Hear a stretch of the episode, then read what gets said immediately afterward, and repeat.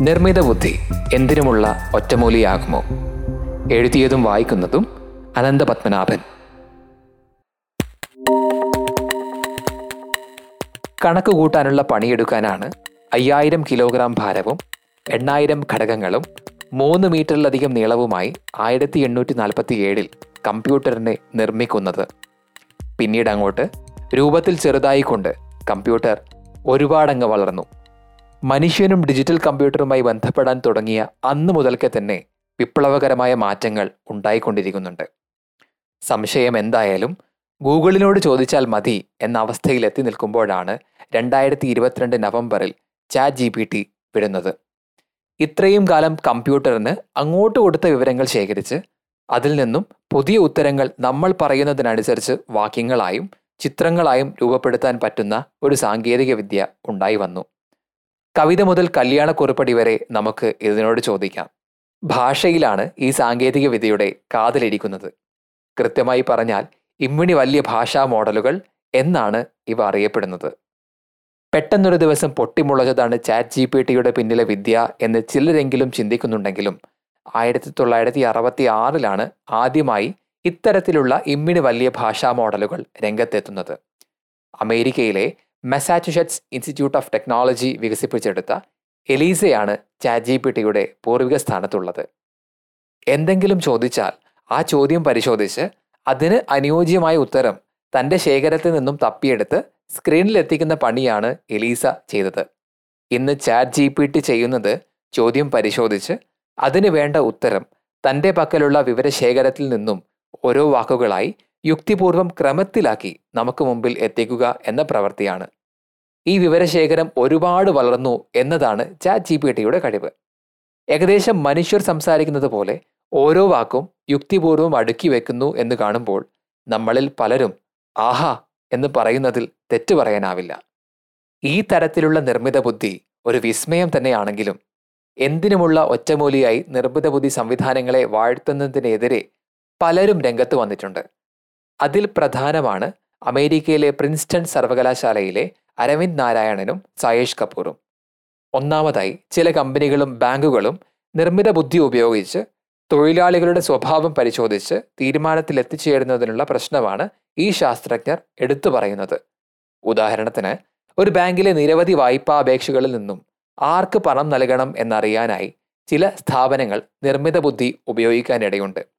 Predictive optimisation എന്ന സാങ്കേതിക രീതിയാണ് ഇതിന് അടിസ്ഥാനമായിട്ടുള്ളത്.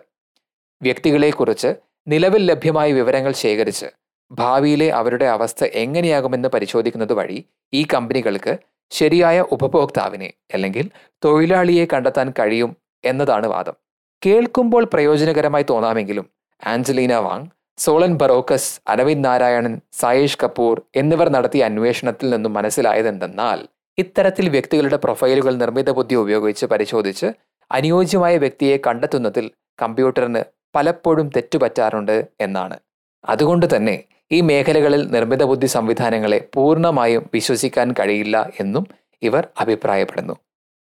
അരവിന്ദ് നാരായണന്റെയും സായേഷ് കപൂറിന്റെയും എ ഐ സ്നേക്ക് ഓയിൽ ലേഖന സമാഹാരത്തിൽ പറയുന്ന പ്രകാരം ചാറ്റ് ജി പി ടിയുടെ പുതിയ പതിപ്പായ ജി പി ടി നാലിനെ കുറിച്ച് കമ്പനി കൂടുതൽ വിവരങ്ങൾ പുറത്തുവിട്ടിട്ടില്ല എന്നാണ്. ഏതൊരു നിർമ്മിത ബുദ്ധി സംവിധാനത്തിനെയും കുറിച്ചുള്ള പ്രധാന ചോദ്യം അത് പരിശീലിപ്പിക്കപ്പെട്ടിട്ടുള്ള വിവരങ്ങളുടെ വ്യാപ്തിയെക്കുറിച്ചാണ്. ജി പി ടി നാലിനെ കുറിച്ചുള്ള ഈ വിവരം കമ്പനി പുറത്തുവിട്ടിട്ടില്ലെങ്കിലും ജി പി ടി നാല് വക്കീലുമാരുടെ പരീക്ഷയിൽ തൊണ്ണൂറ് ശതമാനം മാർക്ക് നേടിയെന്നും കമ്പനി അവകാശപ്പെടുന്നുണ്ട്. ഒറ്റ നോട്ടത്തിൽ ജി പി ടി നാല് വക്കീലുമാരുടെ പണി കളയുമോ എന്ന് തോന്നാം. പക്ഷേ അതിന് സാധ്യത കുറവാണ് എന്നാണ് അരവിന്ദും സായേഷും പറയുന്നത്. കാരണം ഒരു വക്കീലിന്റെ ജോലി പരീക്ഷ എഴുതുക മാത്രമല്ലല്ലോ.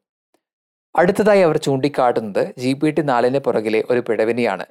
രണ്ടായിരത്തി ഇരുപത്തി ഒന്ന് സെപ്റ്റംബർ പന്ത്രണ്ടിന് ശേഷമുള്ള കാര്യങ്ങളെക്കുറിച്ച് ജി പി ടി നാലിന് ധാരണയില്ലെന്നും അതുകൊണ്ട് തന്നെ ജി പി ടി നാല് പരിശീലിപ്പിക്കപ്പെട്ട വിവരങ്ങളുടെ അടിസ്ഥാനത്തിൽ മാത്രം പ്രവർത്തിക്കുന്ന ഒരു ശരാശരി സംവിധാനമാണെന്നുമാണ് അവർ സൂചിപ്പിക്കുന്നത്. ഈ കാര്യങ്ങളൊക്കെയും ചാറ്റ് ജി പി ടി സ്തുതിയിൽ മുങ്ങിപ്പോകുന്നുണ്ട് എന്നതാണ് അരവിന്ദ് നാരായണനും സയേഷ് കപൂറും ഉയർത്തുന്ന പ്രധാന കാര്യങ്ങൾ. ഇത്തരത്തിലുള്ള ഇമ്മിണി വലിയ ഭാഷാ മോഡലുകൾക്ക് പിന്നിലെ സുതാര്യതയെക്കുറിച്ചുള്ള ആശങ്കകൾ മറ്റ് വിദഗ്ധരും പങ്കുവെക്കുന്നുണ്ട്.